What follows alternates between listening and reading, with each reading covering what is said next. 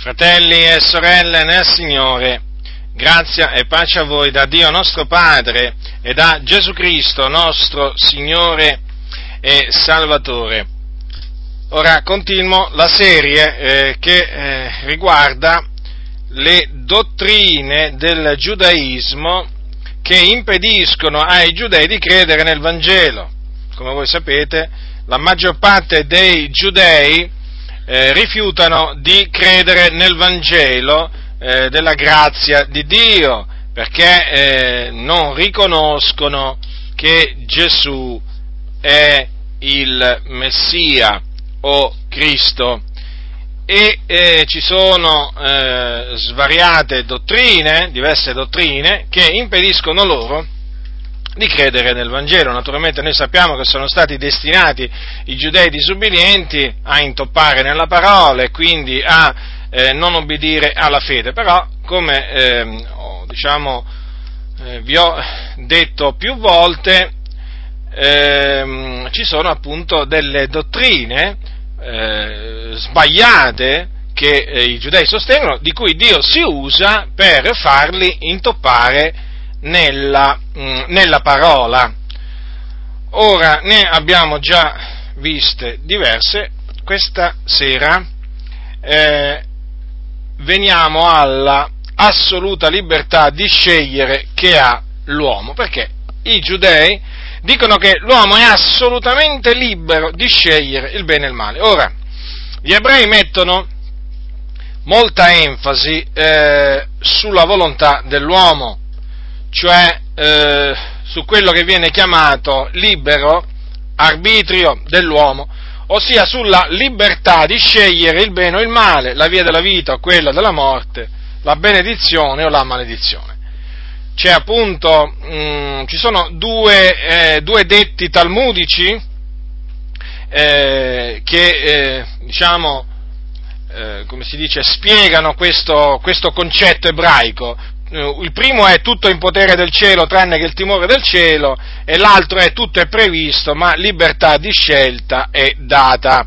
Queste sono due sentenze talmudiche, così vengono chiamate, che eh, sono quelle che vengono più frequentemente eh, citate sui libri ebraici eh, a proposito del libero arbitrio dell'uomo per farvi capire con quale forza gli ebrei affermano che eh, è esclusivamente in potere dell'uomo lo scegliere la via del bene per eh, ricominciare una nuova vita dopo il traviamento, vi, eh, vi, voglio citare le seguenti parole di un rabbino eh, dell'ala liberale però del giudaismo, quindi non quella ortodossa, comunque sempre un rabbino, il suo nome mh, mm, Leo Baek.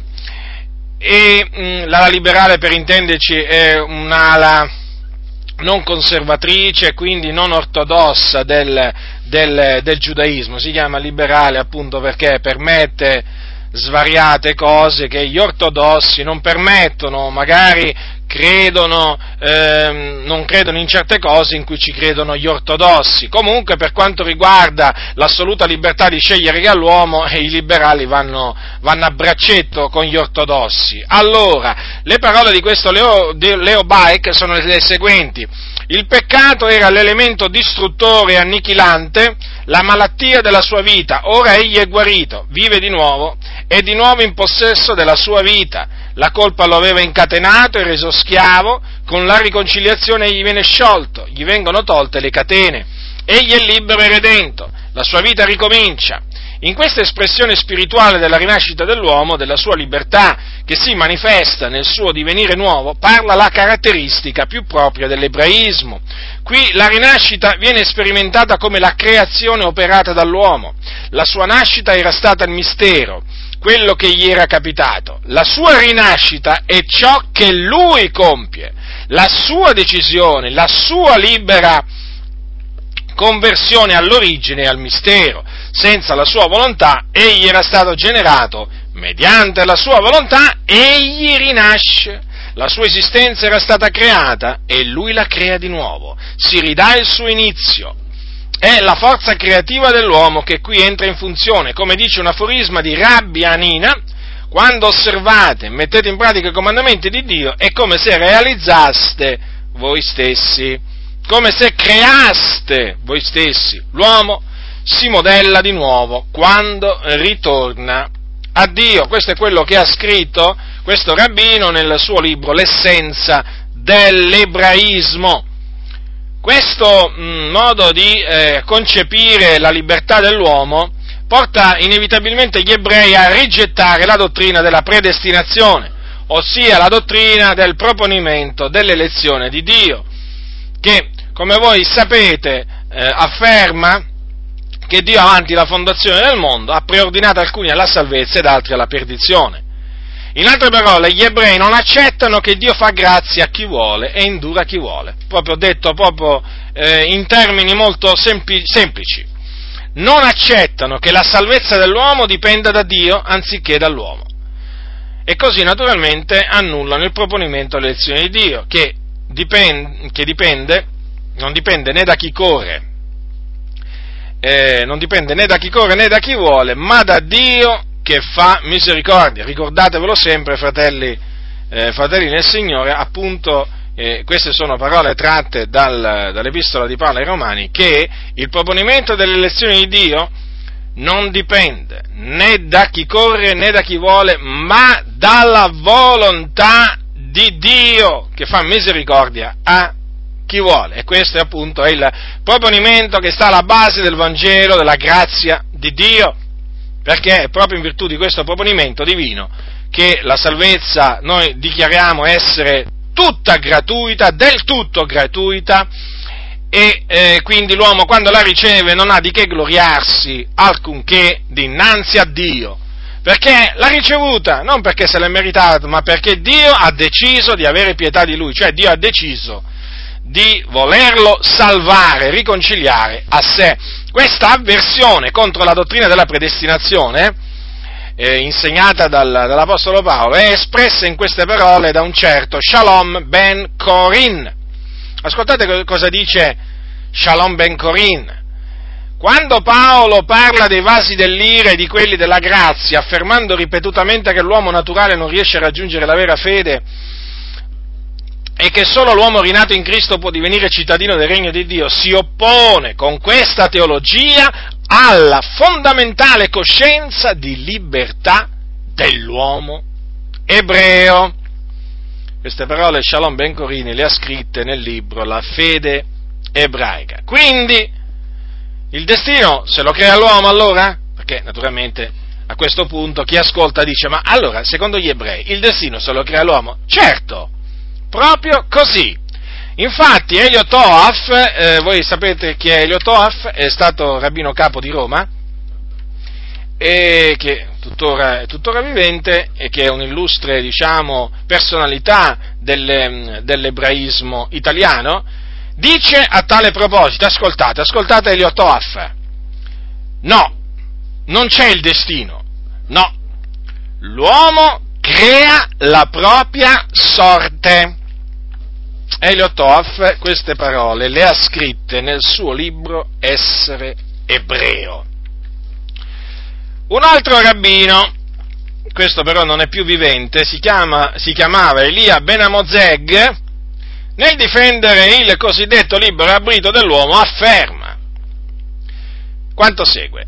Che cosa insegna l'ebraismo in fatto di grazia e di libero arbitrio? Certo, anch'esso riconosce l'azione di Dio sulla libertà dell'uomo, crede ad una cooperazione con la quale Dio ci aiuta ad elevarci sino a Lui, certo, mette anch'esso in bocca ai fedeli la sollecitazione incessante di questa grazia, di questo aiuto inestimabili, ma affrettiamoci a dirlo, la sola dottrina che in seno al cristianesimo ritrova l'antica ortodossia israelitica è quella che è stata chiamata semipelagianesimo se nulla di completo, nulla di perfetto può essere fatto dall'uomo senza l'appoggio dell'Eterno, se il coraggio, l'intelligenza, la perseveranza sono comunicate al cuore dell'uomo da lui solo, il primo passo, tuttavia, l'iniziativa di ogni virtù, l'inizio di ogni opera buona, il primo sospiro, la prima aspirazione verso la bontà, la verità e la bellezza ineffabili devono uscire dal cuore dell'uomo,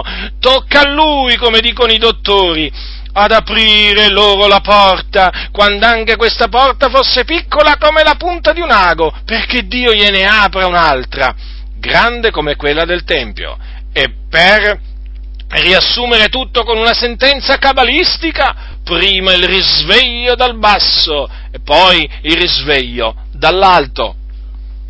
Ora notate con quanta chiarezza viene detto che l'iniziativa la deve prendere l'uomo. Eh, viene detto che l'iniziativa non la prende Dio, eh? Quindi, secondo il giudaismo, l'uomo sceglie la strada che vuole e Dio poi lo guida per essa. L'iniziativa la prende dunque l'uomo. Dio poi l'aiuterà ad andare avanti per la strada che lui si è scelta. Avete capito dunque? Eh? Ancora una volta, al centro di tutto c'è l'uomo. E allora come spiegano gli ebrei l'induramento di Faraone? E qui parlo degli ebrei disubbidienti, eh? Ascoltate. Dio indurisce il cuore del faraone dopo che questi si è deliberatamente opposto alla richiesta divina di lasciare partire il popolo di Israele per il deserto. Queste sono parole di Shalom ben Corim che ho citato poco prima. Ma allora, domanda inevitabile questa che sorge spontanea, il giudaismo esclude ogni intervento di Dio nella vita dell'uomo? Cioè, naturalmente, un intervento che non sia susseguente ad una sua decisione? No, perché il giudaismo accetta la predestinazione nelle cose materiali. Infatti nella Jewish Encyclopedia leggiamo che il giudaismo, professando il principio della libera volontà, insegna che la vita eterna e la riprovazione dipendono solo dalle, dalle, buone, dalle buone o cattive azioni dell'uomo.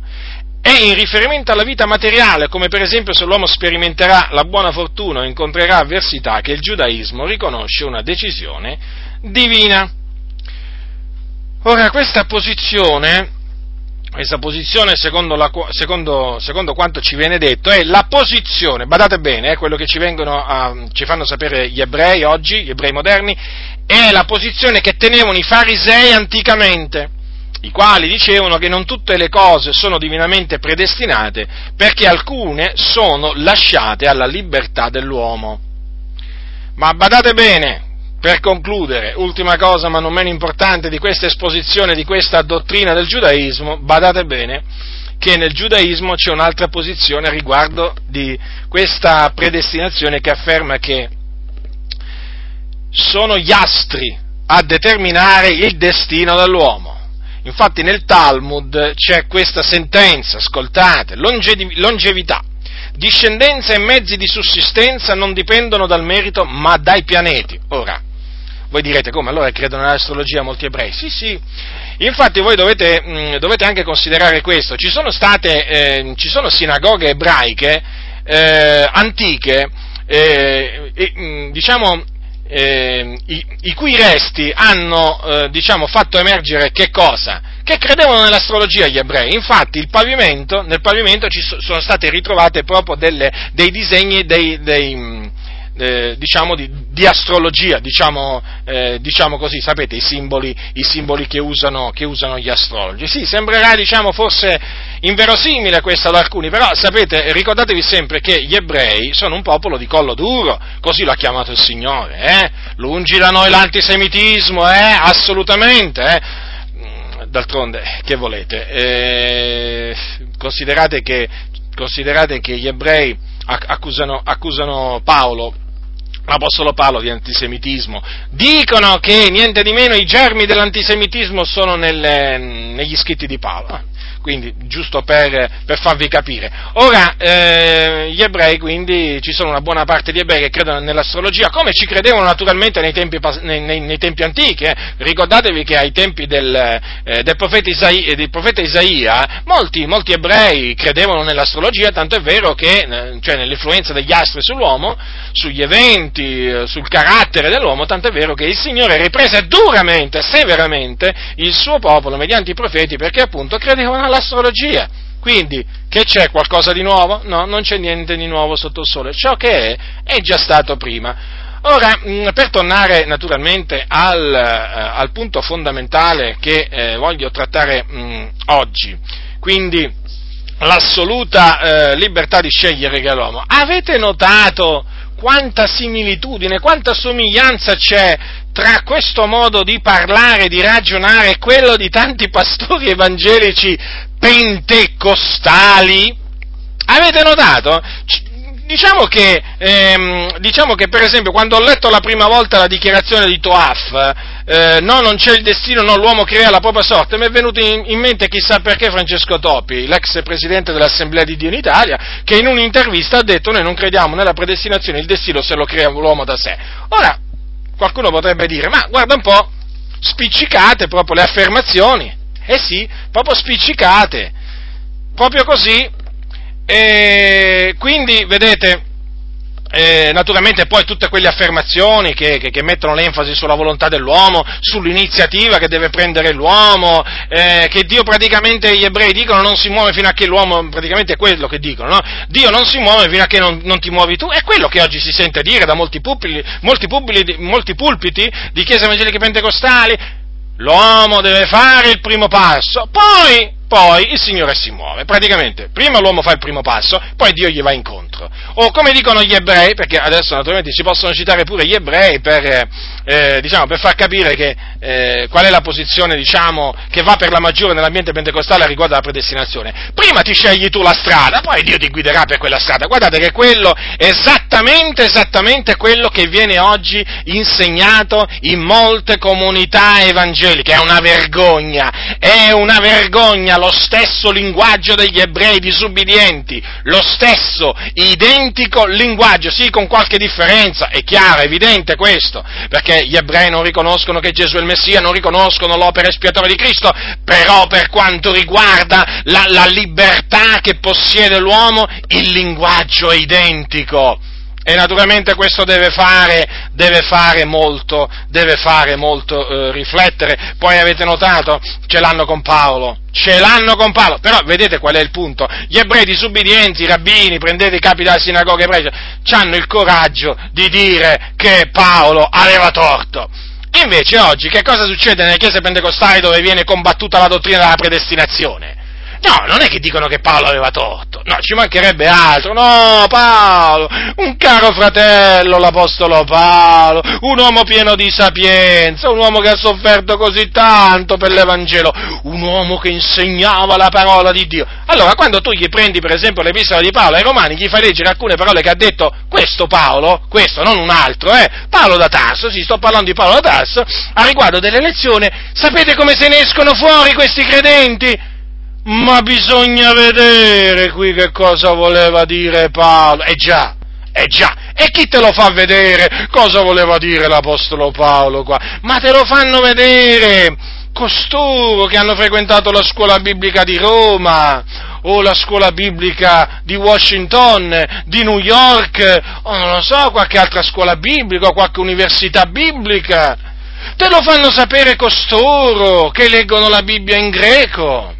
Sì, perché ci sono pure quelli che leggono la Bibbia in greco. Non ho nulla, niente, diciamo, nel leggere la Bibbia in greco, per chi, per chi lo conosce. Il fatto, che, eh, il fatto, è che, non cambia niente. O la leggono in italiano questi, o la leggono in greco, eh? il fatto è che la sostanza non cambia, sempre contraddittori sempre, sono. Sempre la verità contrastano, perché vedete, non è il fatto di leggerla in greco o in italiano la Bibbia. La Bibbia va letta, guidati dallo spirito della verità, sottomessi a Dio, perché tu puoi conoscere, guarda, tu potresti avere gli originali, io dico gli originali delle epistole di Paolo, io dico proprio le, le, l'epistola di Paolo senza nemmeno veramente il minimo errore di copiatura, potresti avere nelle tue mani quello, conoscere il, perfettamente il greco di quel tempo, ma se tu sei ostinato di cuore, se tu sei contenzioso, se tu sei arrogante, io ti posso assicurare che reagirai nella stessa maniera di tanti. Ma qui Paolo non può essere che dice così, ma può essere mai questo? No, no, no, no, non può essere, non può essere. E allora naturalmente cerchiamo il significato, il vero significato di quello che ha detto Paolo, naturalmente invece di cercare il vero significato di quello che ha detto Paolo, naturalmente vanno a trovare dei sofismi per annullare quello che ha detto Paolo. Naturalmente mi, mi, mi, mi, sto riferendo a tutte quelle scritture dove l'Apostolo Paolo esalta la sovranità di Dio, la volontà di Dio e dove fa capire che la salvezza non dipende né da chi corre né da chi vuole, ma da Dio che fa misericordia e presto, e presto vedremo, vedremo quello che appunto Paolo ha detto a tale, a tale riguardo. Dunque, vedete, eh, eh, tanti pastori pentecostali non dicono che Paolo aveva torto, ci mancherebbe, questo non glielo sentirete mai dire. Mai. Voi potrete sentire dire che Giacinto ha torto a costoro, sì, volentieri lo dicono, ma mai diranno che Paolo ha torto, mai, mai.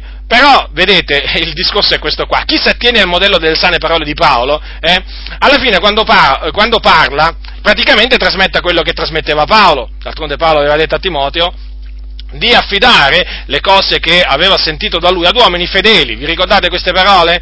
Cosa dice qui? Allora, le cose che hai udite da me in presenza di molti testimoni affidale ad uomini fedeli, i quali siano capaci di insegnarle anche ad altri. Quindi cosa succede? Succede che l'uomo fedele naturalmente trasmette quello che ha detto Paolo, le parole di Paolo. Allora, dato che non possono dire che Paolo eh, aveva torto, eh, allora cosa dicono? Se la prendono con eh, praticamente quello che trasmette le parole, le parole di Paolo. E cosa, come, in che maniera? Ma tu hai capito male, ma tu hai frainteso l'Apostolo Paolo, ma l'Apostolo Paolo mica voleva, mica voleva dire questo, ma mica ci vuoi venire a far credere che l'Apostolo Paolo diceva che Dio fa misericordia a chi vuole. E che leggo qua? Che leggo nella mia Bibbia? Che leggi nella tua Bibbia? Come sta scritto? Nella mia Bibbia sta scritto così che Dio fa misericordia a chi vuole. E non solo fa misericordia a chi vuole, indura pure chi vuole. Quindi, e alla fine vedete, i sofismi sono di svariato genere, però vanno sempre a colpire lo stesso obiettivo, il proponimento delle elezioni di Dio. Ma mh, mm, vi siete mai domandati come mai il proponimento delle elezioni di Dio è così attaccato, è così disprezzato, è così trascurato? Eh? Eh? Ve lo siete mai domandato? Beh, io me lo sono domandato diverse volte e ho compreso perché. Perché il proponimento delle lezioni di Dio esalta la grazia di Dio, la grazia salutare dell'Iddio vivente. E siccome che costoro di esaltare la grazia di Dio non ci pensano più di tanto, o meglio, la grazia di Dio la si deve esaltare fino a un certo punto, oltre no. Perché? Perché naturalmente devono anche esaltare la loro volontà, la loro decisione, tutto naturalmente ciò motivato, alimentato, foraggiato dal loro orgoglio, perché loro non ti vengono a dire che sono orgogliosi, no, loro ti vengono a dire che sono umili, umili come Gesù, ti vengono a dire naturalmente che ti devono dire che sono arroganti come il diavolo o superbi come il diavolo, no, ti vengono a dire che sono umili come Gesù, ma quando gli fai leggere certe parole diventano sono dei leoni, delle tigri, ferite a morte, ti si rivoltano contro, ti sbranano, gli vedi gli occhi veramente, il sangue gli va agli occhi, cambiano aspetto, cambiano aspetto, una sorta di mostri diventano, oh, poi una, avviene una trasfigurazione in peggio, una trasfigurazione in peggio sul loro volto, perché non sopportano, non sopportano che si parli, si menzioni la parola predestinazione, e cosa una sorta di bestemmia è diventato, è un po' come per gli ebrei una sorta di bestemmia, proponimento delle elezioni di Dio. E che cos'è proponimento delle elezioni di Dio? Ma non esiste secondo costoro, perché, fratello, l'hai voluto tu. Sorella, l'hai voluto tu, ti dicono. Eh certo, mica Dio. No, Dio vuole salvare tutti, tu hai voluto. Allora, quando hai voluto, quando hai deciso di volere, e Dio finalmente si è mosso e ha voluto stendere la sua mano, tirarti fuori dalla melma dove eri e ti ha salvato. Quindi alla fine vedi, la tua volontà, eh, ha mosso la volontà di Dio, mica il contrario, no, Dio era là sul trono e aspettava te, pecora perduta, che eri là in fondo all'abisso, e che aspettava il Signore? Che tu uscissi dall'abisso, eh, che cercassi il buon pastore? Ma certo, in base a come ragionano questi uomini corrotti di mente, ma certo, perché adesso è la pecora, cerca, la pecora perduta che va in cerca del pastore, non è più il pastore che va in cerca della pecora perduta, magari rischiata, rischiando la vita, andandosi veramente a mettere dentro questi cunicoli eh, per cercare la pecora perduta. No, è dipeso dalla pecora perduta, dalla volontà della pecora perduta, sì, perché l'uomo è stato fatto così libero che appunto si trova nell'abisso più profondo e con la sua volontà cosa riesce a fare? Eh, riesce, riesce a uscire, riesce a uscire dalla melma, riesce a uscire dalla fossa di perdizione dov'è, ma certo, per volontà dell'uomo. E allora, a chi la diamo la gloria? Diciamo che ne diamo 70% al Signore e il 30% diamogli alla pecora perduta, va? Che un po' di gloria se la merita pure lei, poverina. E perché togliergli ogni vanto, ogni gloria alla pecora perduta? D'altronde Dio l'ha fatta libera. E quindi, vedete, ragionando in questa maniera perversa, hanno insinuato, hanno instillato nella mente di migliaia, di migliaia, ma direi nel mondo milioni di credenti che alla fine la salvezza è dipesa dall'uomo, non da Dio. Dio era sul trono, là, con le mani conserte, ad aspettare questa gente così corrotta, che alzasse gli occhi al cielo e dicesse, Signore, eccomi qua, finalmente ho deciso di convertirmi a te. Oh, allora il Signore ha tirato un, un alito di sos, un sospiro, ha tirato il Signore, ma vi parlo così per farvi capire questa gente come ragiona in maniera perversa, ha tirato un, una, una, sorta di sospiro, ha detto, oh, finalmente queste pecore perdute hanno alzato gli occhi al cielo, finalmente mi danno la possibilità di salvarli. Ecco, ecco a che cosa è stato ridotto l'insegnamento della parola di Dio, a una favola, a una cosa ridicola, perché come presentano loro le cose è ridicolo oltremodo, alla luce della Sacra Scrittura tutto ciò è falso, è falso, lo ripeterò fino a che avrò un alito di vita, è falso, perché la Scrittura lo dice chiaramente da chi è dipeso? La nostra salvezza, non da noi, ma da Dio perché è Lui che ci ha generati di Sua volontà, mediante la parola di verità, affinché fossimo in certo modo le primizie delle Sue creature, come dice anche Giovanni, che a tutti quelli che l'hanno ricevuto gli ha dato il potere, il diritto di diventare figlioli di Dio, a quelli cioè che credono nel suo nome, i quali non sono, i quali non sono nati da sangue, né da volontà di carne, né da volontà d'uomo, ma sono nati da Dio, quindi dalla volontà di Dio, per volontà di Dio, come siamo nati la prima volta in questo mondo per volontà di Dio, perché certamente non mi venire a dire che sei nato per volontà tua, eh? Certamente questo lo riconosci almeno, eh? Per volontà di Dio, quindi la prima volta, così siamo nati anche la seconda volta, per volontà di Dio. Non è come dicono gli ebrei disubbidienti, che la prima volta è dipesa dalla volontà, eh, dalla volontà di Dio, la seconda volta, loro la chiamano rinascita, vabbè, ma che non è assolutamente una rinascita, quella che diciamo noi naturalmente, la seconda volta è dipesa dall'uomo. No, no, no, no, no, sia la prima che la seconda nascita sono dipese dalla volontà di Dio. È così che si dà tutta la gloria al Signore, è così che non si ruba la gloria all'Eterno, né il 10, né il 20, né il 30%, niente, nemmeno un per cento, niente, né un millesimo di gloria si può rubare. Vietato rubare la gloria del Signore, a Lui appartiene la gloria. Guai, guai a tutti coloro che si prendono anche un millesimo della gloria che appartiene all'Iddio vivente. È così, è così che si dà tutta la gloria al Signore parlando come dice la Sacra Scrittura, non parlando come, come parlano questi novelli Iannè e Ambrè che contrastano la verità, ma la loro stoltezza, la loro stoltezza sarà manifesta come dice la Sacra Scrittura, come fu quella di quegli uomini. Sapete col Signore, eh? Quante volte avete sentito dire che col Signore non si scherza? È vero nessuno si può fare beffe del Signore, la scrittura dice così, però alcuni al Signore lo prendono per una sorta di giocattolo, ci giocano col Signore, con la sua parola, ci giocano.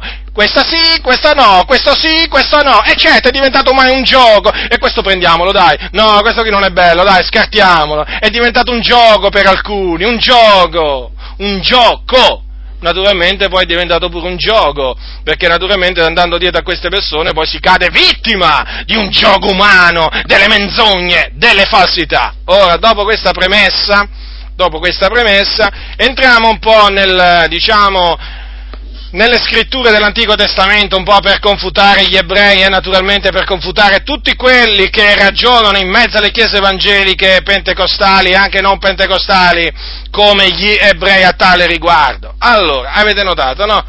Tutto dipende dalla volontà dell'uomo, la scelta dell'uomo e così via. Allora, andiamo, andiamo a Isacco e Ismaele. Chi erano Isacco e Ismaele? Allora, potrei cominciare da Abramo, ma voglio, voglio parlare di Isacco e Ismaele. Allora, Isacco e Ismaele. E Isacco e Ismaele eh, erano due figli di Abramo, il patriarca Abramo, che Dio aveva chiamato da Ur, fuori da Ur dei Caldei, Dio l'aveva scelto, gli aveva parlato, e appunto gli aveva comandato di uscire fuori da Ur dei Caldei, eh, diciamo, per eh, menarlo in una terra che gli avrebbe naturalmente mostrato, che poi è la terra di Canaan, e quindi lui, lui, lui, uscì. Ora Abramo era, eh, era, sposato, però sua moglie eh, era sterile, non poteva avere figli. Allora che cosa avvenne? Avvenne questo che eh, già il Signore aveva parlato, eh, Signore aveva parlato ad, eh, ad Abramo ehm, ancora prima che lui avesse eh, il primo figlio eh, e gli aveva, in, gli, aveva fatto, gli, aveva, gli aveva, parlato della sua, eh, della sua proge, eh, progenie.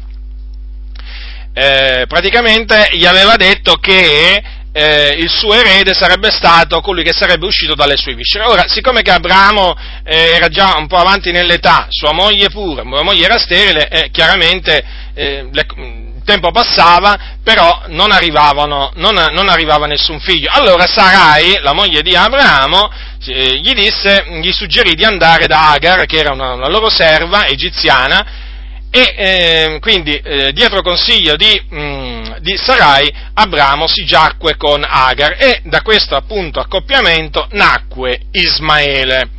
Quindi era figlio d'Abramo, praticamente uscì dai lombi, eh, dai lombi di, eh, di, Abramo Ismaele. Ismaele praticamente sarebbe il, il, il predecessore, o chiamiamolo così, il padre della nazione araba eh, più che Abramo è, è, è, Ismaele, perché è da Ismaele che poi discendono tutti, tutti gli arabi, tutte le nazioni arabe. Allora, eh, nacque quindi ehm, Agar, na, eh, scusate, nacque quindi Ismaele.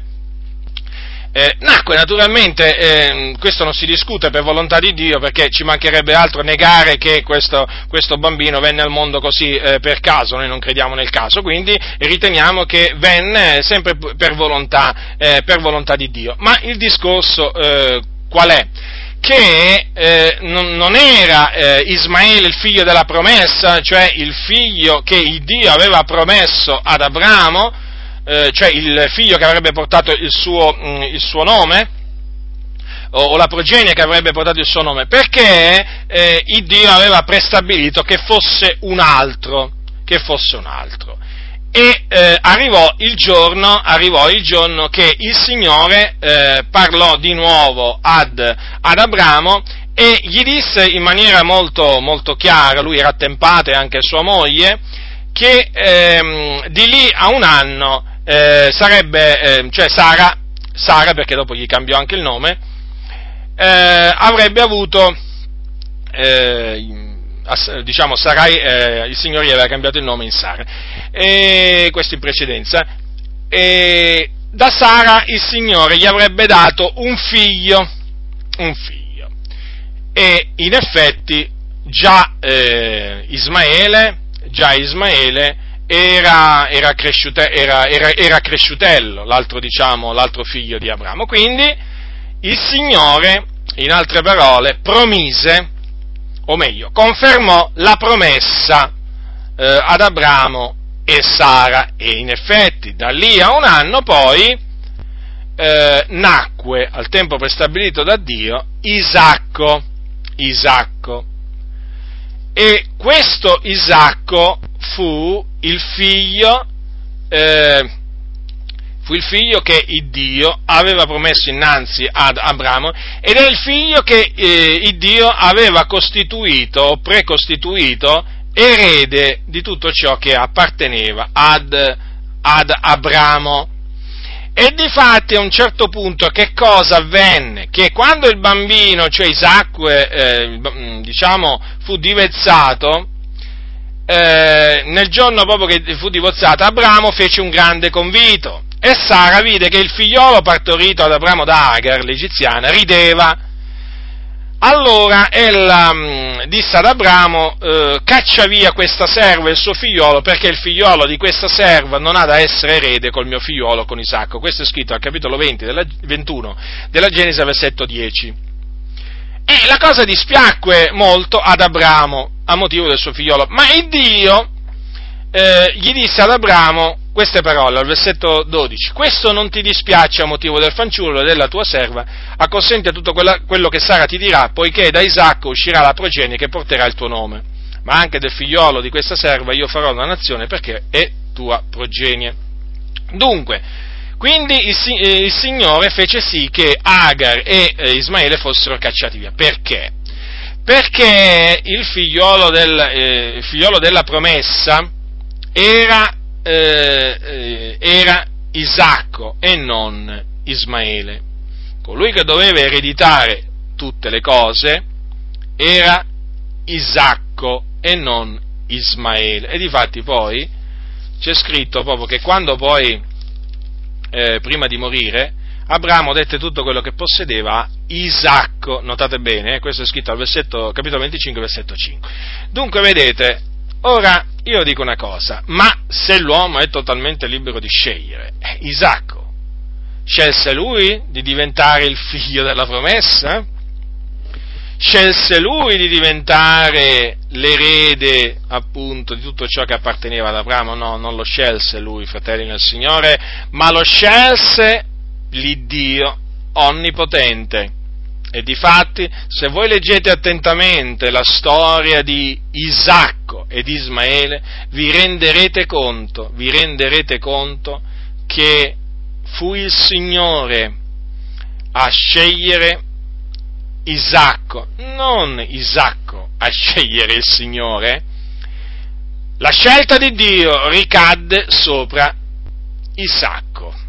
Dunque, le cose sono molto chiare e questo naturalmente fa parte della storia ebraica. Eh? Sì, ma quando si parla con gli ebrei disubbidienti, la maggior parte di loro si arrabbia, si infuria, ti perseguita, ti insulta. Non ne vogliono sentire parlare di queste cose. Sono come, sono come i pentecostali, eh, sono come i pentecostali che negano la predestinazione, reagiscono nella stessa maniera. Stessa reazione, stessa reazione, stessa follia purtroppo, stessa mancanza stessa mancanza di, eh, di, conoscenza, stessa mancanza di sapienza. La differenza è che certo sono convertiti, ammesso è che siano convertiti, eh, perché anche tra, tra, i pastori pentecostali ci sono alcuni proprio che sono convertiti solo di nome ma non, ma non di fatto Bisogna stare attenti perché anche dietro i pulpiti si nascondono falsi, falsi fratelli, questo che vi voglio dire. Dunque, vedete, nelle scritture dell'Antico Testamento abbiamo già un esempio di scelta operata da Dio e di esempio, naturalmente, in Isacco dico, di scelta che fa capire in maniera molto eloquente che eh, dipende proprio veramente dal Signore. Cioè, proprio il Signore che innanzi tempo elegge o naturalmente rigetta, è evidente questo. Andiamo adesso all'esempio di Giacobbe e Esaù, perché anche qui c'è stata una scelta operata dal Signore. Giacobbe e Esaù, figli di Isacco. Ora Isacco, voi dovete sapere, si sposò a 40 anni. Questo è scritto, eh. Allora, Isacco si sposò in età di 40 anni, prese come moglie Rebecca e Rebecca era sterile, però lui che fece Isacco pregò il Signore. L'Eterno l'esaudì e Rebecca sua moglie concepì allora, capitolo 25, versetto 22. I bambini si urtavano nel suo seno ed ella disse, se così è perché vivo, e andò a consultare l'Eterno e l'Eterno le disse, due nazioni sono nel tuo seno e due popoli separati usciranno dalle tue viscere. Uno dei due popoli sarà più forte dell'altro e il maggiore servirà il minore. Ora, nacquero i due e in effetti e in effetti il maggiore, che fu Esaù, poi servì il minore, che era Giacobbe. Ora, notate, notate anche qui l'elezione operata da Dio. Prima che questi bambini fossero nati, che avessero fatto quindi alcunché di bene o di male, il Dio disse a Rebecca delle parole, il maggiore servirà il minore. E questo perché? Affinché, poi lo dirà Paolo, ebreo di nascita, ai Romani, affinché il proponimento dell'elezione di Dio, che dipende non dalle opere, ma dalla volontà di colui che, che chiama, rimanesse fermo. Ecco perché fu detto a Rebecca, il maggiore servirà il minore. E difatti così avvenne. Poi Dio fece sì che il, la sua parola andasse ad effetto, perché voi sapete Dio non parla a vuoto, Dio, eh, la parola uscita dalla bocca dell'Eterno non torna a lui a vuoto, lui vigila sulla sua parola per mandarla ad effetto e la mandò ad effetto. Infatti fece sì, fece sì che Esaù eh, sprezzasse la sua primogenitura e la vendesse a, a Giacobbe poi eh, fece sì anche che Giacobbe desse, desse, retta a delle parole di sua madre e andasse a, eh, con, con, l'astuzia e con la menzogna a eh, impossessarsi della benedizione che Isacco eh, aveva diciamo, in serbo per il, eh, per il primogenito. Quindi alla fine, vedete, le cose andarono in quella maniera quando voi leggete la storia di Giacobbe e di Esau, ricordatevi che le cose andarono in quella maniera, perché Dio fece sì che andassero in quella maniera affinché si adempisse il suo piano. Ora vorrei farvi notare, a proposito eh, di, questa, diciamo, di, di, questi eventi nella vita di, eh, di diciamo, Giacobbe e Esau, queste parole che stanno scritte in Ma, Malachia. Prendete Malachia, capitolo 1, versetto 2. Allora, capitolo 1, versetto 2 di Malachia, profeta Malachia. Io v'ho amati, dice l'Eterno. E voi dite, in che ci hai tu amati? Esaù, non era egli fratello di Giacobbe, dice l'Eterno, e non di meno, io ho amato Giacobbe e ho odiato Esaù. Avete notato dunque che cosa dice il Signore l'Eterno degli eserciti? Al popolo al popolo che domandava al Signore in che ci hai tu amati. Considerate un po' voi quanto caparbi fossero gli ebrei al tempo del profeta Malachia. Il Signore diceva vi ho amati e loro dicevano e in che, tu, in che ci hai amati tu? Ma vi rendete conto? Il Signore gli ha detto, gli ha ricordato appunto la storia di Esaù e di Giacobbe, praticamente. Perché? Gli ha detto, ma Esaù non era egli fratello di Giacobbe? Come dire, non sono usciti tutti e due dal seno della stessa donna. Eppure, e non di meno, cosa dice il Signore? Io ho amato Giacobbe e odiato Esau. E naturalmente tutto questo ancora prima che essi nascessero, ancora prima che essi facessero alcunché di bene o di male. Certo, altrimenti il Signore non gli avrebbe detto, prima che essi nascessero, ah, non avrebbe detto a Rebecca, il maggiore servirà il minore. Avete notato che qui si parla anche di odio? Dio dice ho odiato Esaù.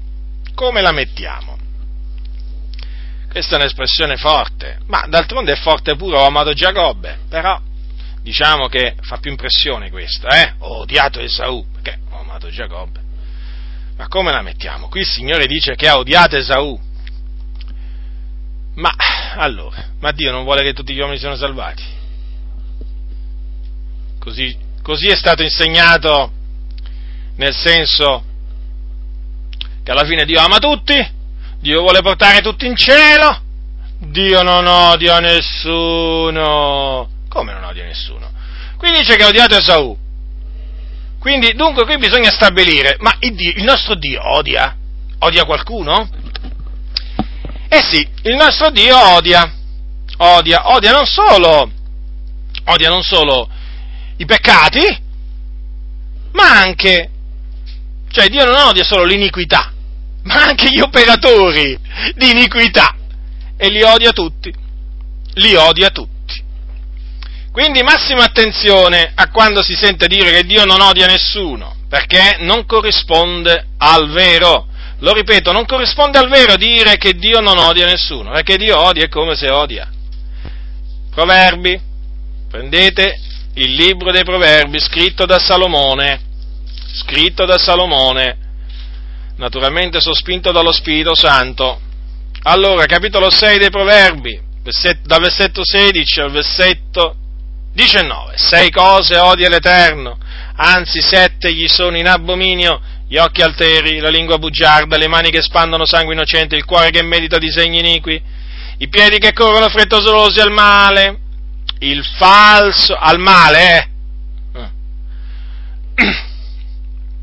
Eh, allora, il falso testimonio che proferisce menzogne e chi semina discordia tra fratelli. Avete notato, pure il falso testimonio il Signore odia, eh? Cioè colui che proferisce menzogne e naturalmente con le, con le menzogne fa condannare, fa condannare il, il, ehm, fa condannare il giusto, fa assolvere l'empio e anche chi semina discordie tra fratelli con la maldicenza, perché le discordie si seminano con la maldicenza con, appunto dicendo menzogne poi, no? Sparlando proprio. Non confutando, eh, attenzione, attenzione, attenzione fratelli, perché qui appena sentono, di, appena sentono parlare di discordia alcuni, ecco, ecco, e da che cosa sono seminate? Da chi, da chi è seminata la discordia? Da, da, chi confuta. Certo, in un certo senso bisogna dire che poi nasce la discordia, ma non in questo senso, fratelli nel Signore, eh? perché se nasce la discordia proclamando la verità, la, le, le, cose, le, cose cambiano, le, cose, cambiano, totalmente. Eh, pure, Gesù, pure, Gesù, seminava discordie tra, eh, tra i fratelli, diciamo tra, tra, eh, tra gli ebrei, eppure Paolo allora seminava discordie tra gli, tra gli ebrei. Quando arrivava predicava Cristo Cristo, c'è chi accettava e c'è chi non accettava, e poi c'era subito la discordia, uno contro l'altro. Beh, è evidente, quando si predica la verità, la giustizia e la santità, nasce la discordia, ma non è questo che intende la scrittura, quando dice che Dio, eh, cioè per chi semina la discordia tra fratelli, non è questo che la scrittura intende. Le discordie chi semina discordia sono i maldicenti, sono quelli che si inventano le cose, le accuse, eh, per, rovinare, per rovinare altri fratelli, altre sorelle, la loro reputazione, per rovinare il loro matrimonio, per rovinare, diciamo, il, il prossimo, e questi sì, questi sì che seminano discordie, discordie perché vogliono mettere gli uni contro gli altri. Ma quando uno confuta l'errore, fratelli del Signore, sappiate che è vero che nasce la discordia, ma nasce la discordia perché? Perché naturalmente chi viene a conoscenza della verità poi si deve difendere, si deve difendere dagli iniqui attacchi di quelli che rima- vogliono rimanere attaccati alla menzogna. Ma torniamo appunto a Esau e Giacobbe. Allora, odiato Esau. Allora, Alcuni naturalmente quando sentono parlare di questo odio di Dio verso Esaù cercano subito di mitigarlo, perché è sempre così. Quando si parla di amore di Dio, che Dio ha amato qualcuno, che Dio ama qualcuno, si esalta subito l'amore di Dio. È giusto esaltare l'amore di Dio, ma ci mancherebbe altro ma quando si sente parlare che Dio odia qualcuno, allora subito si cerca un po' di mitigare, di mitigare, di addolcire, di addolcire. Eh sì, perché, perché sono parole particolari, sono parole che spaventano, sono parole che spaventano i peccatori, i peccatori non si devono spaventare, se no non vengono più al locale di culto, come facciamo se i peccatori non, non vengono più al locale di culto? Come facciamo? E qual è il problema? È il Signore no, che attira i peccatori a Cristo. Qual è il problema? Il predicatore deve predicare la verità, non deve andare, non deve, non deve, attirare, non deve attirare, i peccatori. Ah, è il Signore che ci pensa a attirare i peccatori a Cristo, non, deve il, non, deve essere il, predicatore. Il predicatore è ambasciatore di Cristo. Il predicatore deve parlare da parte di Dio e quindi deve annunziare tutto il consiglio di Dio. Ora, se la Sacra Scrittura dice che Dio ha odiato Esaù, ci sono persone che Dio che Dio ha odiato eh, sin dal principio e che Dio odia. Ora, tra quelli naturalmente che Dio, che Dio ha odiato ci sono i vasi, i vasi di ira, preparati per la perdizione. Anche questa è un'espressione che hanno alcuni cercato di mitigare. Il fatto è che non si riesce mai a mitigare tutto questo, eh? Eh no, perché alla fin fine le parole sono queste, le parole hanno un significato. E che significa vasi d'ira preparati a perdizione? Eh, sono stati preparati, destinati alla perdizione. Ne vogliamo menzionare, quanti ne vogliamo menzionare di vasi d'ira preparati a perdizione che sono a nostra conoscenza? Va, cominciamo da Faraone, va, cominciamo da Faraone. A lui naturalmente da lui non si può prescindere, bisogna parlare di Faraone, avete sentito prima, no? Il discorso che fanno gli ebrei a riguardo di Faraone, no, Faraone, il Dio l'ha indurato dopo che Faraone si è ribellato, dopo che Faraone ha indurato il suo cuore, Dio gli ha indurato il cuore. Stesso ragionamento, stesso identico ragionamento che si sente da tanti pulpiti. Allora, naturalmente è importante parlare anche del, del, fatto che Dio indura per fare capire appunto che la salvezza dipende dal Signore, perché se è vero che Dio fa misericordia a chi vuole, evidentemente il Signore non vuole fare misericordia a tutti e allora agli altri, eh, agli altri li indura, certo, a quelli che Dio non ha decretato di fare misericordia, a quelli li indura. Ecco, allora prendiamo diciamo due, due esempi, va? Ne citerò solo due, va? Uno diciamo che già è acclarato, già, eh, già ha vissuto sulla terra, già è morto già giudicato da Dio, nel senso che già fatto morire dal Signore, poi naturalmente parliamo dell'altro che ancora deve venire e sicuramente avete già capito a chi mi riferisco. Parliamo, cominciamo a, parli, a partire, partiamo da Faraone. Allora, Faraone, re d'Egitto, siamo al tempo di Mosè qua, eh? Allora, capitolo, allora, capitolo, capitolo 4. Allora, il Signore, voi sapete che eh, fece dimorare il popolo di Israele in Egitto per 400, 400 anni, ma aveva promesso di liberare il suo popolo dal, ehm, diciamo, dal, dal, dalla mano del popolo, del popolo, del popolo straniero e eh, questo già glielo aveva promesso ad Abramo. Allora il Signore, quando venne il tempo prestabilito da lui, mandò Mosè. Allora Mosè si trovava in quel tempo al Monte Oreb. Si trovava al Monte Oreb e il Signore gli apparve nella fiamma di un pruno ardente e gli comandò di scendere e di tornare in Egitto per liberare il suo, il suo, popolo. Naturalmente il Signore gli disse, gli ordinò quello che doveva dire a Faraone e poi naturalmente gli ordinò di fare dei segni e dei prodigi, delle opere potenti da parte, da parte sua. Allora, cosa avvenne? Avvenne che Mosè eh, andò dal suo, dal suo suocero, che era Ietro, sacerdote di Madian, Madian e si accomiatò da, da lui.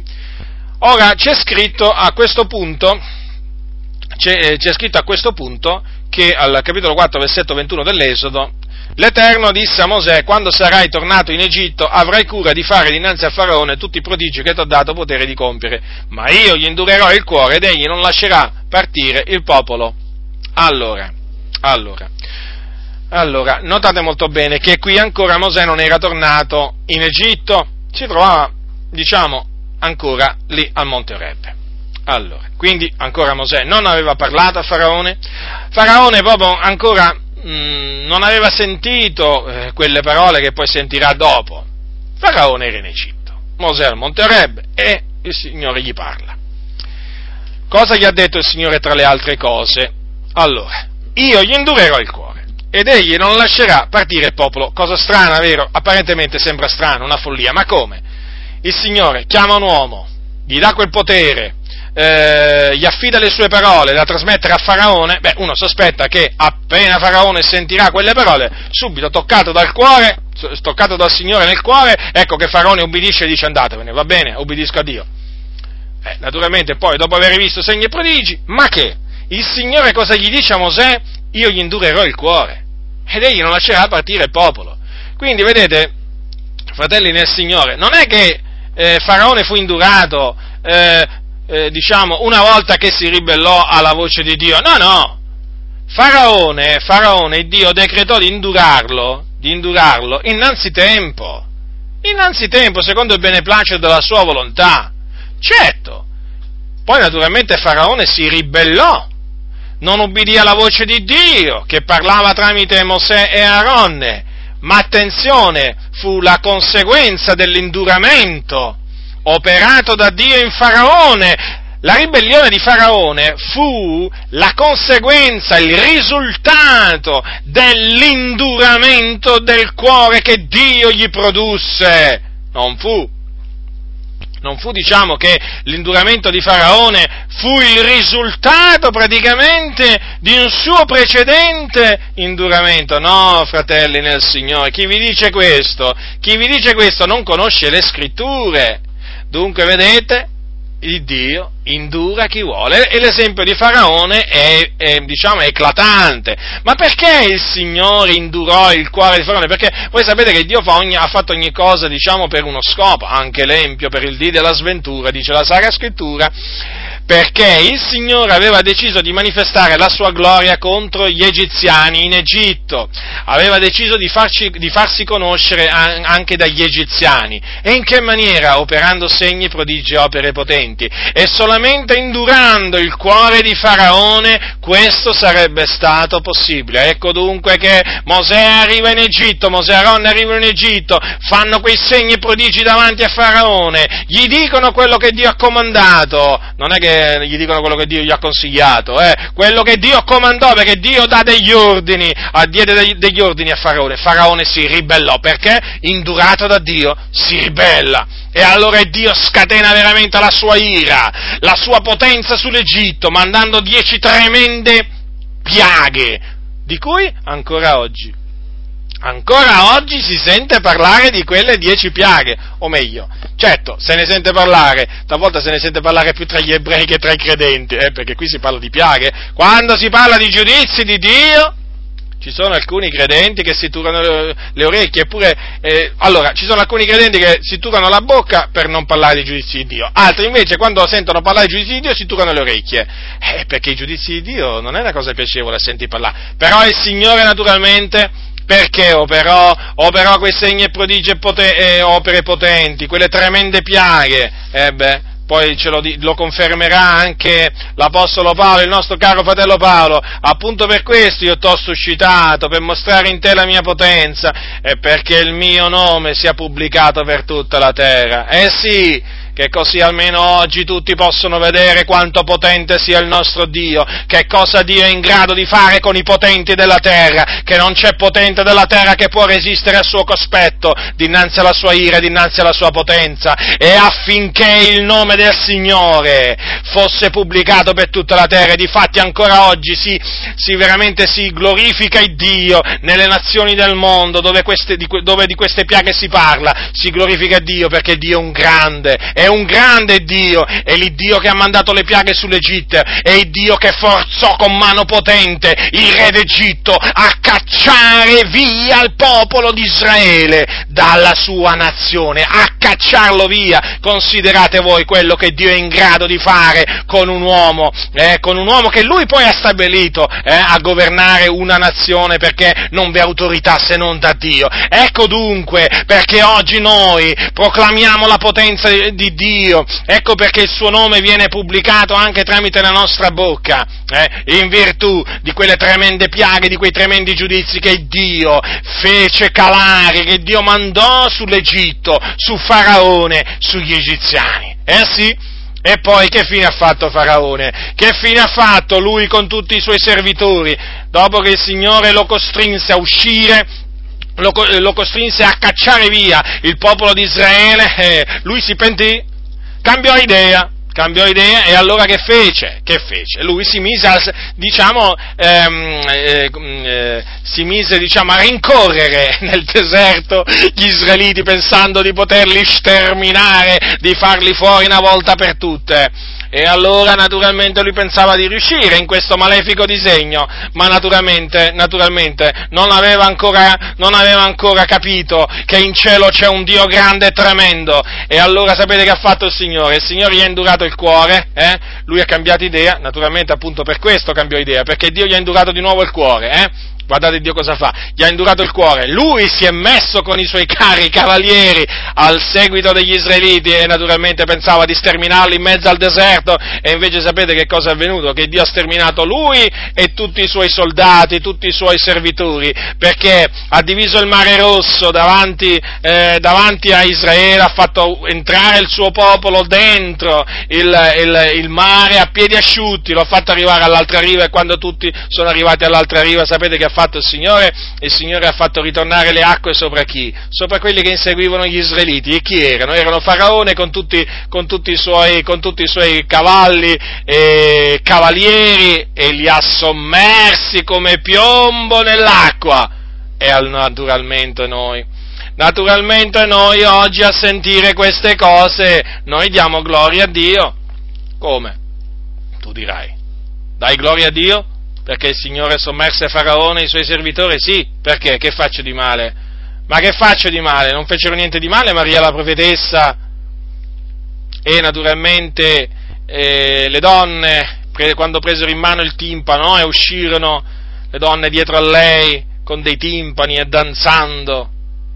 Eh? E Maria rispondeva ai figli di Israele, cantate all'Eterno, perché si è sommamente esaltato, ha precipitato in mare cavallo e cavaliere, non è scampato nemmeno uno, nemmeno uno, Dio ha fatto uno sterminio totale. Avete notato dunque? Il Signore si è sommamente esaltato mediante quel prodigio, prima in, in, Egitto con quelle dieci piaghe e poi tramite veramente la sommersione, perché li ha sommersi lui, di Faraone e di tutti i suoi servitori là nel mare rosso. E dunque, vedete, vasi d'ira preparati per la perdizione, che alla fine poi il cui destino poi ridonda poi alla fine alla, alla, gloria e lode di Dio, vedete? Perché poi, vedete, fratelli nel Signore, Dio ha fatto veramente ogni cosa per uno scopo. Vedete poi, ha tratto lode per il suo nome, il Signore, dal giudi- da, da quell'induramento che ha prodotto in Faraone e in tutti gli egiziani, perché poi, vedete, il Signore è stato altamente glorificato e ancora oggi viene glorificato. Considerate che gli ebrei ancora oggi esaltano eh, esaltano proprio il Dio, eh, quando ricordano, quando ricordano quelle, di, quelle piaghe, quando, ripo, quando, ricordano quegli eventi, esaltano proprio il Dio. È vero, loro non conoscono il Dio, però lo esaltano quando ricordano quegli eventi eh, e attribuiscono veramente la liberazione a Dio, solo che purtroppo, come abbiamo visto, eh, loro mettono enfasi, enfasi, sulla volontà dell'uomo anziché sulla volontà, sulla volontà, di Dio. Ecco dunque che uno di quei vasi d'ira preparati per la perdizione, Faraone, non solo naturalmente Faraone, ma anche, anche i suoi servitori, vasi d'ira preparati per la perdizione, sopportati naturalmente con molta longanimità, ma sempre di vasi d'ira per la perdizione si trattò e da cui naturalmente il Signore ha tratto ha tratto gloria a quel tempo e da cui naturalmente trae ancora oggi gloria. E poi noi naturalmente sappiamo che in quel giorno il Signore trarrà gloria perché poi li, quando compariranno davanti al trono di Dio saranno giudicati secondo le loro opere e saranno scaramentati nello stagno ardente di fuoco, di fuoco e di zolfo, naturalmente senza nessuna giustificazione, senza nessun, eh, diciamo, senza nessuna giustificazione, perché naturalmente Dio fa quello che vuole e ha esercitato il suo volere sopra Faraone eh, e, e, e, i suoi servitori, naturalmente operò tutte quelle cose secondo il beneplacito della sua volontà per, eh, per la gloria del suo, del suo nome. Quindi vedete, è come se è come se esistono i vasi d'ira preparati per la perdizione, che, che ne dicano gli ebrei, è come se il Signore indura, indura veramente le persone affinché si ostinino e non accettino la sua parola, e come? Che, che ne dicano gli ebrei, questo dice la Sacra Scrittura. Allora, eh, vi ho detto che vi avrei parlato poi anche dell'altro, diciamo, vaso, vaso d'ira preparato per la perdizione che ancora deve venire, mi riferisco all'Anticristo. L'Anticristo deve venire, noi crediamo che l'Anticristo deve venire e deve venire prima, eh, prima di Cristo. Eh, cioè, in altre parole, cosa, eh, cosa, deve succedere? Che prima deve essere manifestato l'uomo del peccato, il figlio della perdizione, eh? colui che si innalza sopra tutto quello che è chiamato Dio, e poi, una volta che sarà manifestato, poi eh, Cristo ritornerà dal cielo e quindi eh, si compirà eh, la sua seconda venuta e il nostro adunamento con lui, il nostro adunamento con lui. Ma vediamo che cosa dice l'Apostolo Paolo.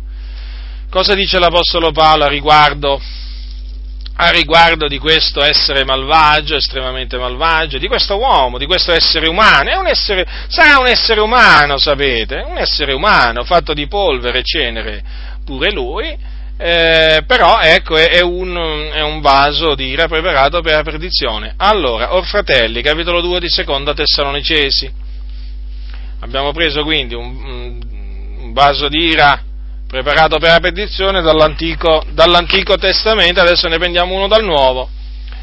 Allora, capitolo 2 di seconda Tessalonicesi dal versetto 1 leggerò qualche, un po' di versetti. Or fratelli, circa la venuta del Signore nostro Gesù Cristo e il nostro adunamento con Lui, vi preghiamo di non lasciarvi così presto travolgere la mente, né turbare sia da ispirazioni sia da discorsi sia da qualche epistola data come nostra, quasi che il giorno del Signore fosse imminente, nessuno vi tragga in errore in alcuna maniera, poiché quel giorno non verrà se prima non sia venuta l'apostasia e non sia stato manifestato l'uomo del peccato, il figlio della perdizione, l'avversario, colui che si innalza, soprattutto quello che è chiamato Dio d'oggetto di culto, fino al punto da porsi a sedere nel Tempio di Dio, mostrando se stesso e dicendo che egli è Dio. Non vi ricordate che quando era ancora presso di voi io vi dicevo queste cose e ora voi sapete quel che lo ritiene, onde egli sia manifestato a suo tempo, poiché il mistero dell'impietà è già all'opera, soltanto vecchi ora lo ritiene, lo riterrà finché sia tolto di mezzo. E allora sarà manifestato l'empio che il Signore Gesù distruggerà col soffio della sua bocca e annienterà con l'apparizione della sua venuta. Ora, fratelli nel Signore, avete notato qua l'anticristo come viene chiamato? l'uomo del peccato, il figlio della perdizione. Ora, ricordatevi questo, che nella Sacra Scrittura, quando c'è scritto, eh, per esempio, il figliolo di qualcosa, ehm, quella persona, diciamo, mh, mm, indica quell'espressione che quella persona partecipa, partecipa a quella cosa che viene dopo. Per esempio, quando noi diciamo che Gesù è il figliolo dell'uomo, intendiamo dire che Gesù diciamo che questa espressione mette in risalto l'umanità, l'umanità, la natura umana di Gesù Cristo. Infatti Gesù partecipò alla natura, uma, eh, alla natura umana. Alla natura umana. E, a proposito, piccola parentesi, quando noi diciamo che eh, Gesù partecipò alla natura umana o comunque che assunse la natura umana, non intendiamo dire eh, che la sua natura umana era identica alla nostra, nel senso che fosse carne di peccato, eh? cioè non intendiamo dire che la sua natura umana era invasa dal peccato, dalle passioni di concupiscenza come lo è la nostra. Eh? Ho confutato recentemente gli zaccardiani eh, che insegnano questa menzogna. Mm, assolutamente, perché la scrittura dice che Dio ha mandato il suo figliolo in carne simile a carne di peccato, il che significa, il che, significa che la carne di Gesù non era uguale alla nostra nel senso contaminata dal peccato, era carne pura, certo, carne umana, eh? ma pura perché? Perché la natura umana di Gesù era perfetta, senza macchia alcuna, senza nessuna propensione al male, senza nessuna inclinazione al male? Perché lui fu generato dallo Spirito Santo. Ecco perché bisogna rigettare con forza questa eresia zaccardiana, e non è sostenuta, badate bene, solo dagli zaccardiani, eh? questa eresia che sostiene appunto che la, la, la carne di Gesù fosse carne, eh, fosse carne di peccato carne simile a carne di peccato, fratelli del Signore, affermare che la carne di Gesù era uguale alla nostra, contaminata dal peccato, significa offendere il nostro Signore Gesù Cristo. Lungi da noi, lungi da noi il dire una simile cosa di colui che era il santo sin dal suo concepimento, di colui che visse una vita santa, tentato sì in ogni cosa come noi, però senza peccare, ma non tentato dalla propria concupiscenza, perché Gesù non aveva peccato nella sua carne, la sua carne era pura, pura da ogni colpa, pura dal peccato. Chiusa parentesi. Ora, qui si dice appunto che Gesù, eh, che, mm, si dice che il, l'uomo del peccato eh, è, appunto è chiamato il figlio della perdizione. Perché?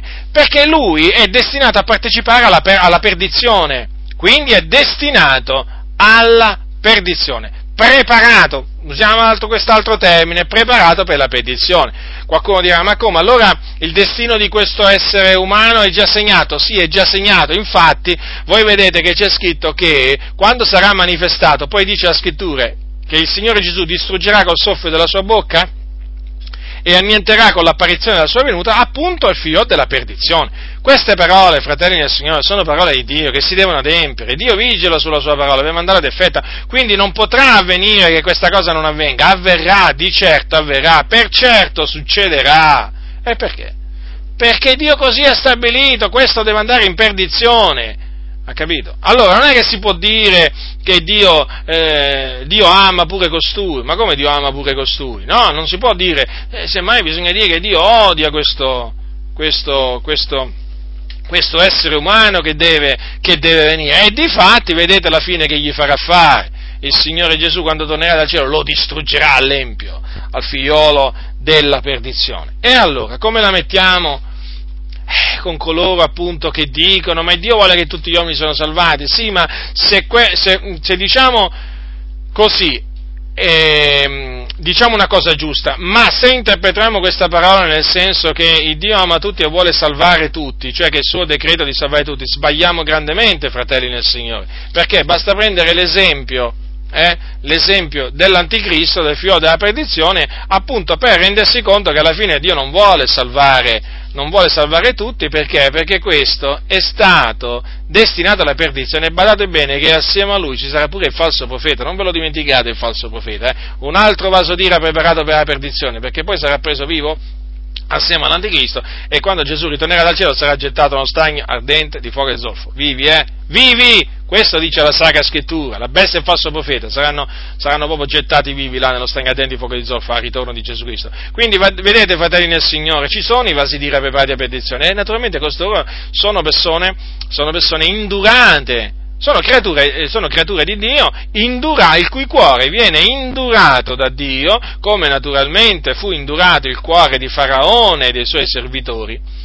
E tutto questo naturalmente in vista della gloria di Dio, certo fratelli nel Signore, perché poi Dio opera tutte le cose in vista della sua gloria, per la sua gloria. E infatti poi alla fine dei tempi poi Dio sarà sommamente, sommamente esaltato, sarà sommamente glorificato, eh sì, sarà sommamente glorificato eh, il Signore, perché poi naturalmente farà, farà giustizia, poi il Signore naturalmente si vendicherà, si vendicherà del sangue dei suoi servitori, certo, perché voi dovete sapere che il figliol della perdizione, cioè l'anticristo, spargerà tanto sangue innocente, farà, diciamo, scorrere tanto sangue innocente sulla faccia della terra, ci saranno molti martiri durante il regno dell'anticristo sulla faccia della terra e naturalmente quei martiri sono membri della Chiesa, quindi vedete la Chiesa passerà la grande tribolazione però poi alla fine, naturalmente, dopo questa dura persecuzione da parte dell'Anticristo, ci sarà la manifestazione della gloria di Dio, della sua giustizia,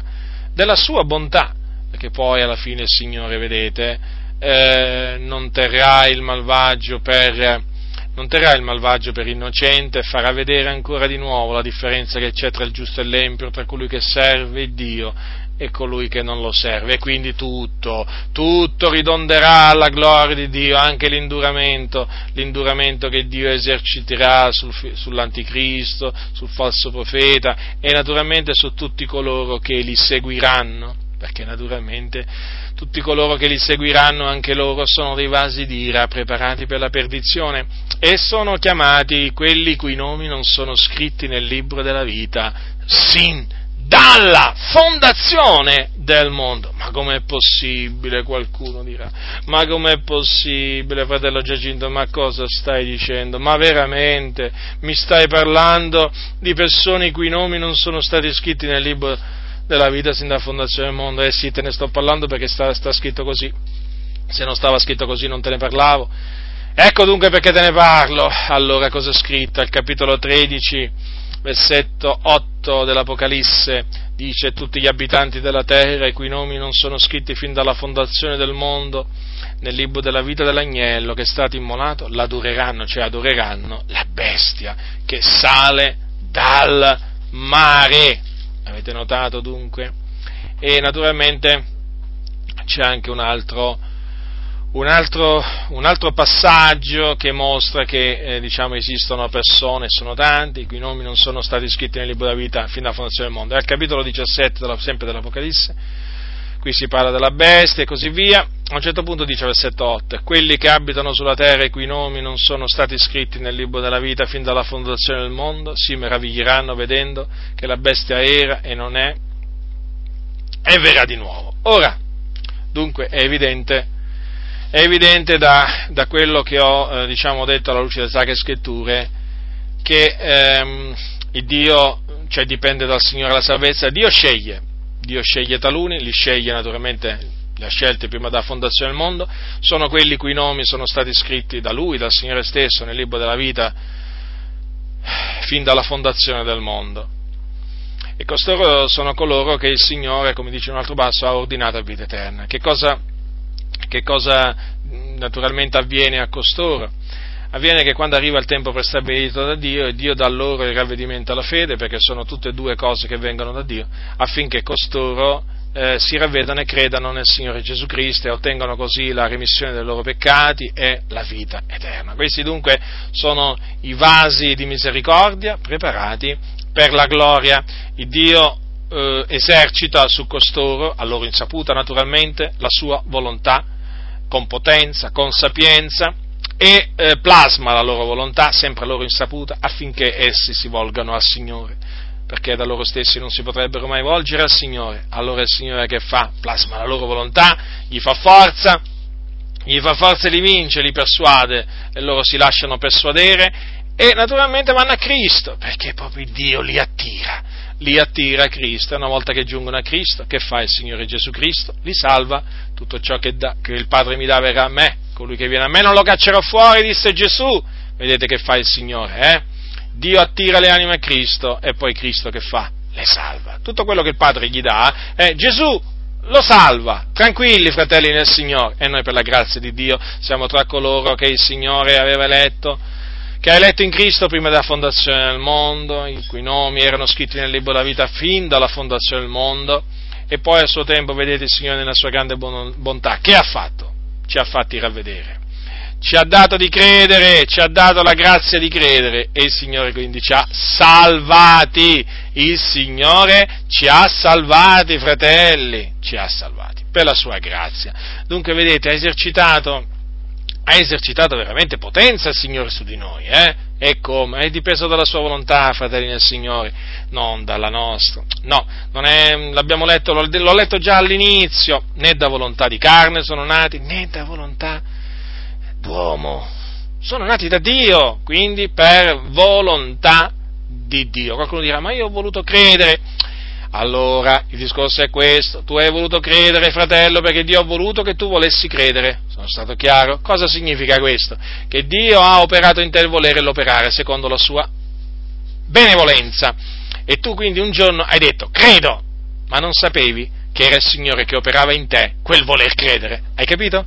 Spero di essere stato chiaro. Quindi la prossima volta che dici ho voluto credere, prima di dirlo, almeno cioè non la prossima volta che lo dici, la prossima volta che hai intenzione di dirlo, pensaci bene prima, eh? pensaci molto bene, fratello nel Signore, invece Dio ha voluto credere, dici, di così, il Signore ha voluto che io volessi credere, allora vedrai naturalmente che alcuni che sono attorno a te vedrai subito un cambiamento, una metamorfosi, una trasfigurazione in negativo nella loro faccia, perché questo è un linguaggio, questo è un linguaggio sconosciuto, questo è un linguaggio straniero in mezzo alle chiese pentecostali. Ma che vuoi dire, fratello? Dio ha voluto che io volessi credere. Eh, che, vo- che voglio dire? Voglio dire questo, che non è dipeso non è dipeso il mio credere nel Signore, non è dipeso dalla mia volontà, ma dalla volontà di Dio.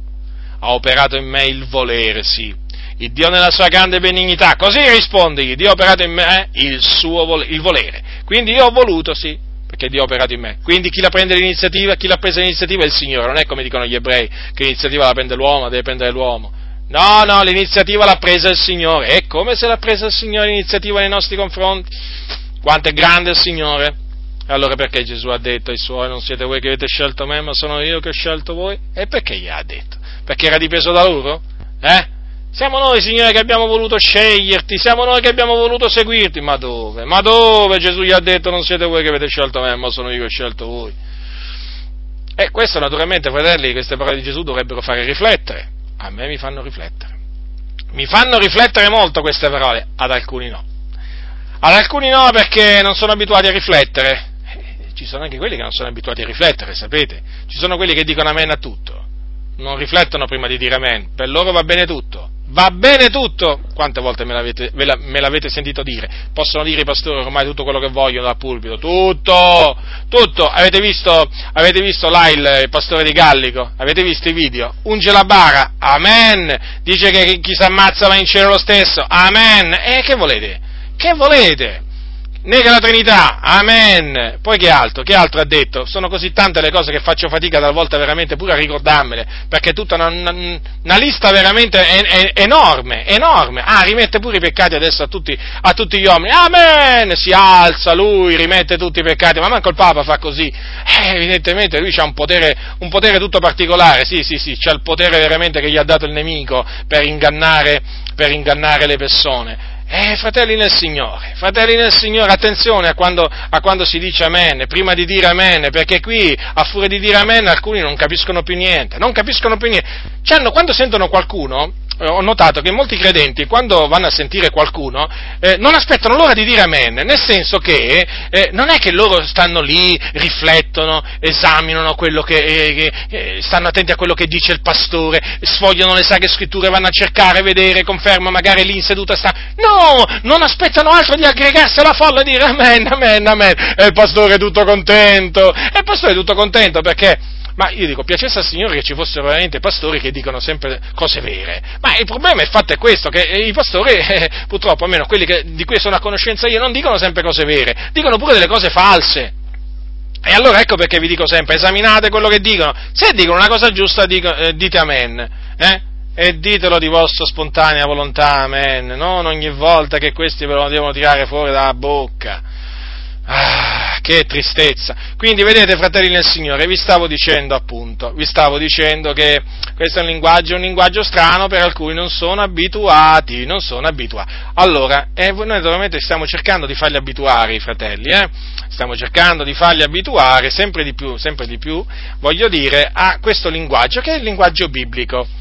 Quindi alla fine vi stavo dicendo che il Signore ha operato, ha operato in noi, è stato Lui a prendere l'iniziativa, quindi noi, noi, gli siamo grati, profondamente grati fratelli, perché veramente riconosciamo che è Lui che ci è venuto a cercare, è Lui che ci ha trovati, è Lui che ci ha tirati fuori dalla fossa di perdizione. Ma noi che abbiamo fatto? Ah, qualcuno dirà, abbiamo gridato al Signore, sì, e chi ti ha fatto gridare al Signore?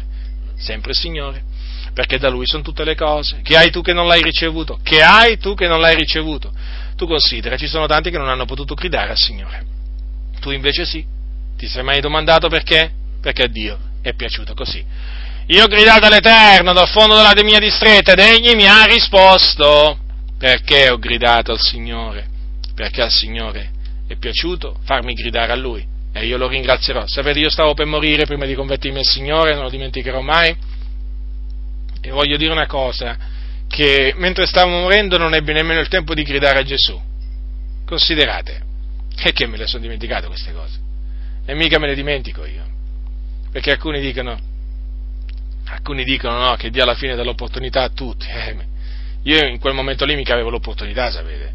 Eh, io stavo morendo annegato, ero sotto l'acqua, stavo portando, stavo portando con me pure quello che cercava di salvarmi in quel momento.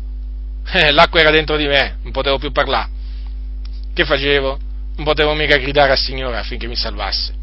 Io sapevo che ero perduto, sapevo che stavo andando all'inferno, eppure, eppure, eppure, eppure non potevo gridare in quel momento al Signore affinché mi salvasse, e il Signore però nella sua grande benignità, nella sua grande benignità mi ha tirato fuori prima da quelle acque di quel fiume gelato e poi mi ha tirato fuori dalla fossa di perdizione qualche settimana dopo.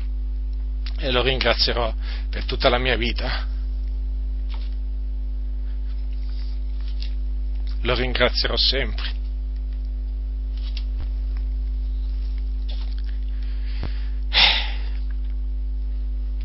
Perché non meritavo, non meritavo nulla. Eh, quando sento dire che è dipeso, è dipeso dalla volontà dell'uomo, è dipeso da noi, mi si spezza il cuore. Perché fosse dipeso da me sarei già all'inferno. E per quello che quando ho scoperto nella Bibbia che non è dipeso da me, ma è dipeso dal Signore, eh, mi sono grandemente consolato, mi sono grandemente rallegrato e naturalmente mi studierò con l'aiuto di Dio fino alla fine dei miei giorni di gridarlo dai tetti affinché veramente la gloria vada tutta esclusivamente al Signore. Quindi qualche settimana dopo, sotto una tenda di evangelizzazione, gridai al Signore ero sempre ridotto male perché ero in una fossa di perdizione, però il Signore mi dette la grazia di gridare a Lui e il Signore mi salvò. E tutto questo perché dipeso dal, suo bene, dal beneplacito, dalla sua volontà. E, e come ho detto prima ci sono anche vasi d'ira preparati per la perdizione. A noi ci dispiace molto, naturalmente, sapere che esistono. Io non prendo piacere, non prendo piacere nella morte di nessuno di questi vasi d'ira preparati per la perdizione. Dipendesse da me li salverei tutti. Ma la salvezza non dipende da me, dipende dal Signore. E dunque prendiamo atto che esistono, noi naturalmente siamo circondati da vasi di ira preparati per la perdizione, parliamo comunque del Signore, annunziamo l'Evangelo, preghiamo per i peccatori. Certamente molti di quelli a cui parliamo del Signore non li vedremo in cielo perché andranno all'inferno, ma naturalmente così Dio ha stabilito e noi non siamo chiamati a mettere in discussione i suoi decreti, siamo, siamo chiamati a prendere atto dei suoi decreti e dunque chiaramente Dio indura il cuore di costoro, quindi non meravigliatevi della grande ribellione che c'è verso il Vangelo, grande disprezzo che c'è verso l'Evangelo anche in questa nazione, che, che, che ne dicono molti che dicono che questa è una nazione cristiana, questa è una nazione pagana, non cristiana.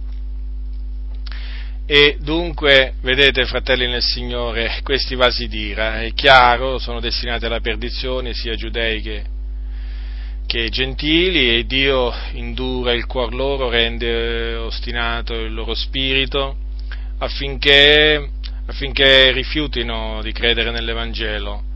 E a taluni il Signore non gli dà nemmeno la possibilità di ascoltarlo l'Evangelo, ad altri gli dà la possibilità, però comunque sia gli indura sempre il cuore affinché non credano non siano salvati, questi sono coloro i cui nomi non sono stati scritti nel libro della vita fin dalla fondazione del mondo, quindi ancora in questo caso vediamo che dipende dalla volontà di Dio.